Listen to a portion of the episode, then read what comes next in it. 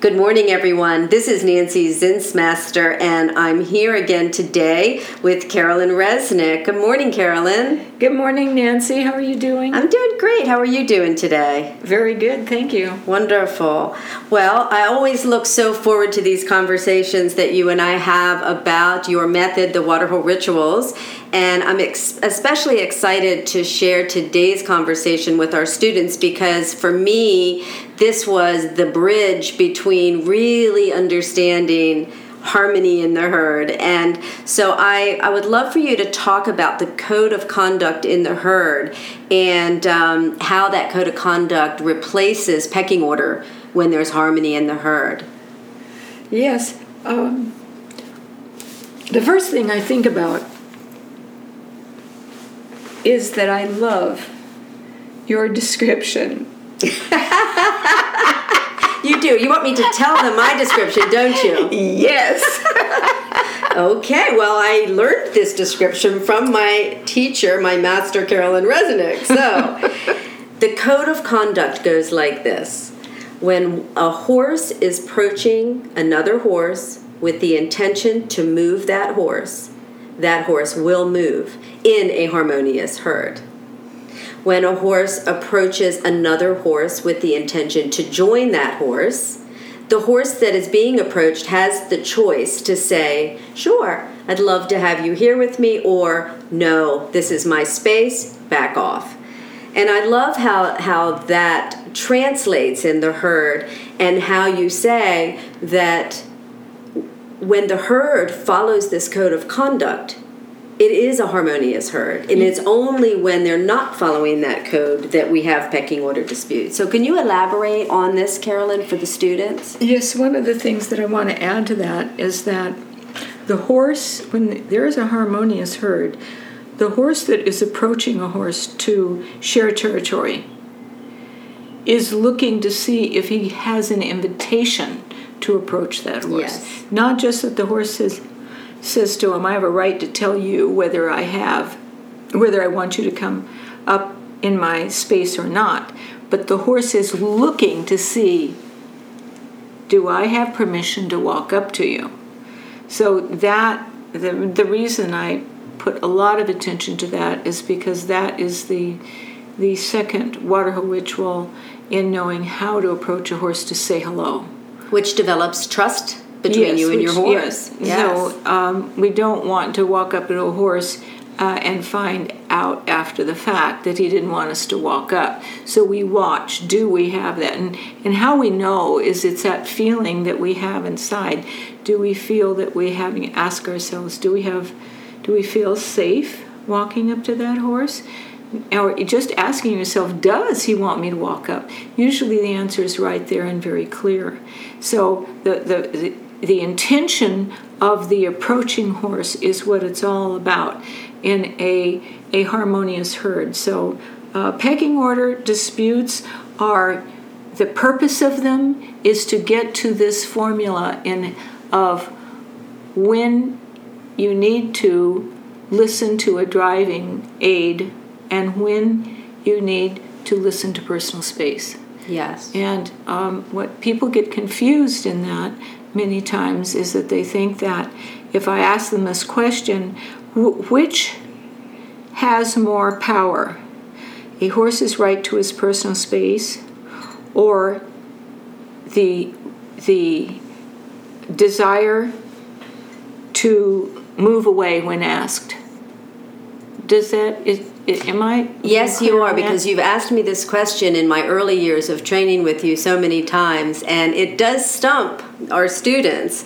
So, what would trump would be that the horse that is asking the other horse to move needs to move. needs to move. Other exactly. words, give up his desire up for desire. personal space. Yes. And that's because the that's how they're able to survive in the wild is the thing that's most important is when a horse asks another horse to move, it might save the herd's life to move on rather than to argue about, oh, I don't think I want to move.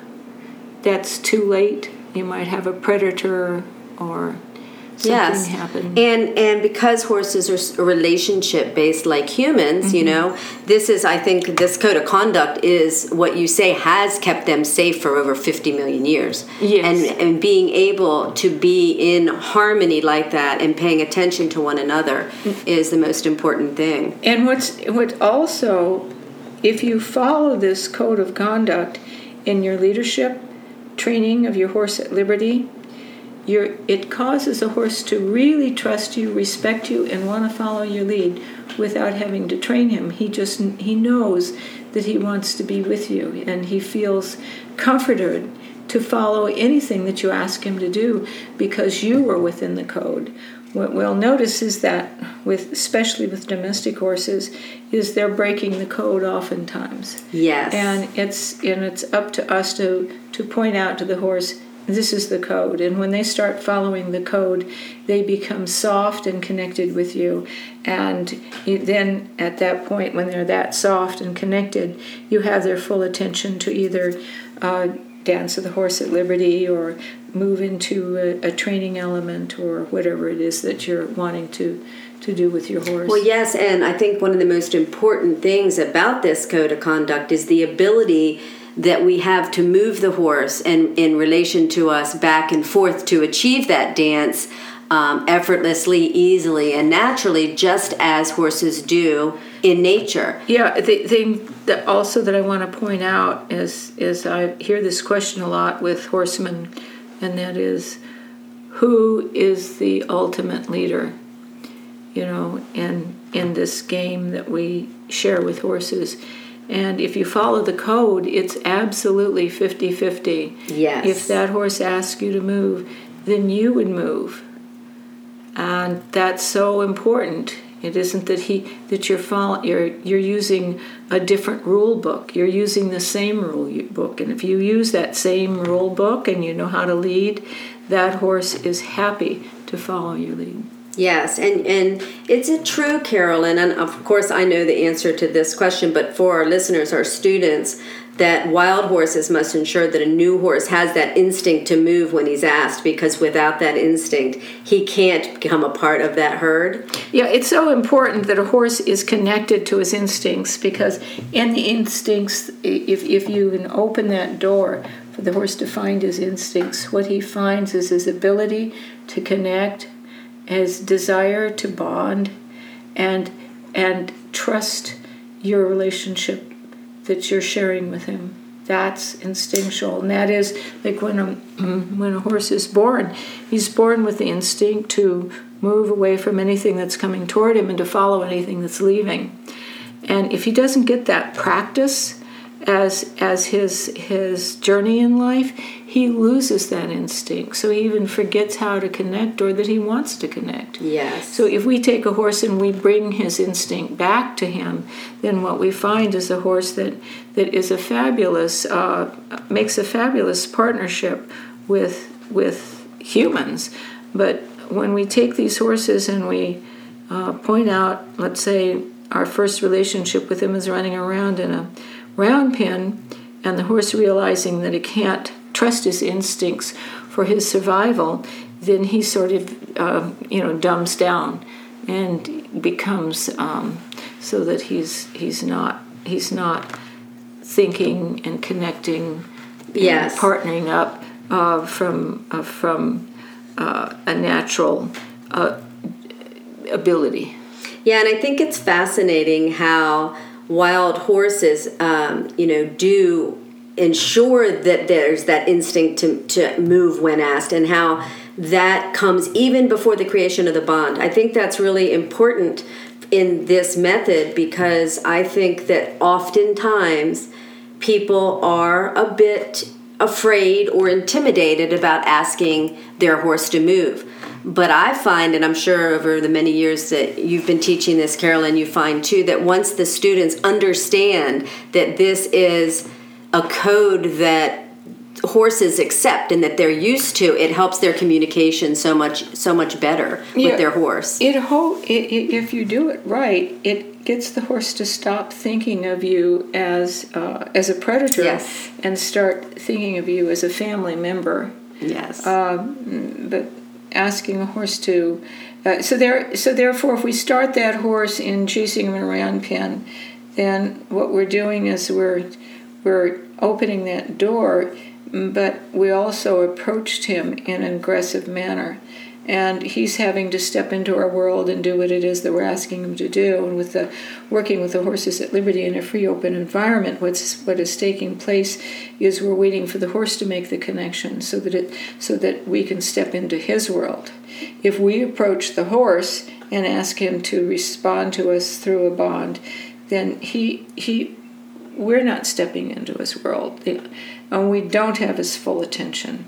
But if we sit and we wait for the horse to make a connection, connection he's in a state of curiosity, uh, curiosity and interest, and we have his full attention. And of course, that that's how you're able to step into the horse's world, and that's what the water rituals are about, and the understanding that. Um, one of the rules that we follow at Liberty that if the horse doesn't want to interact, that he always has that right to to quit connecting. And then when he has that right, it brings out a different horse that wants to just naturally partner up and follow your lead. Absolutely, and I, I, think that it is so important to understand that ritual of movement, you know, when working with horses, especially at Liberty. You know, I want you to um, tell us do you uh, feel that, or is it important that if a horse is a as well as, you know, we know the code of conduct, we know that we can approach our horse with the intention of moving him and the horse will move if we're clear about our intention and our request, right? And is it important if the horse is coming at us with the intention to move us that we move? Absolutely. Yes. And the other thing is if he's coming up to us to join us and we see that that horse is going to come into our personal space whether we want him to or not, we need to follow that code.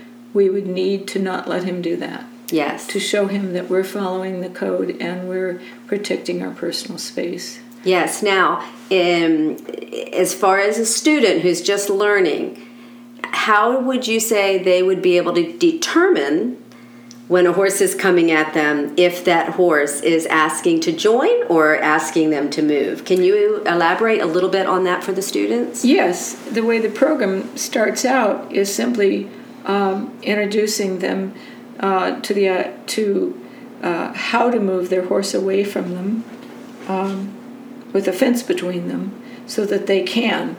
Because if you can't move a horse away and you ask him to move, when you're in the same pen with him, uh, that could be toxic. Yes. So you learn how to move the horse. Then, once you do that, you're sitting in the chair and you know that you can move the horse, and the horse knows that you can move them. And then, from the interactions that take place when you're first uh, when you're first sharing territory, is the horse will be at first soft and gentle in connecting with you. Yes. And as you go along, he's going to become a little bit more rude because that's the way relationships develop. That's how horses uh, communicate with each other in nature, yes. and it can get into play games and and little little uh, mock fighting and so forth.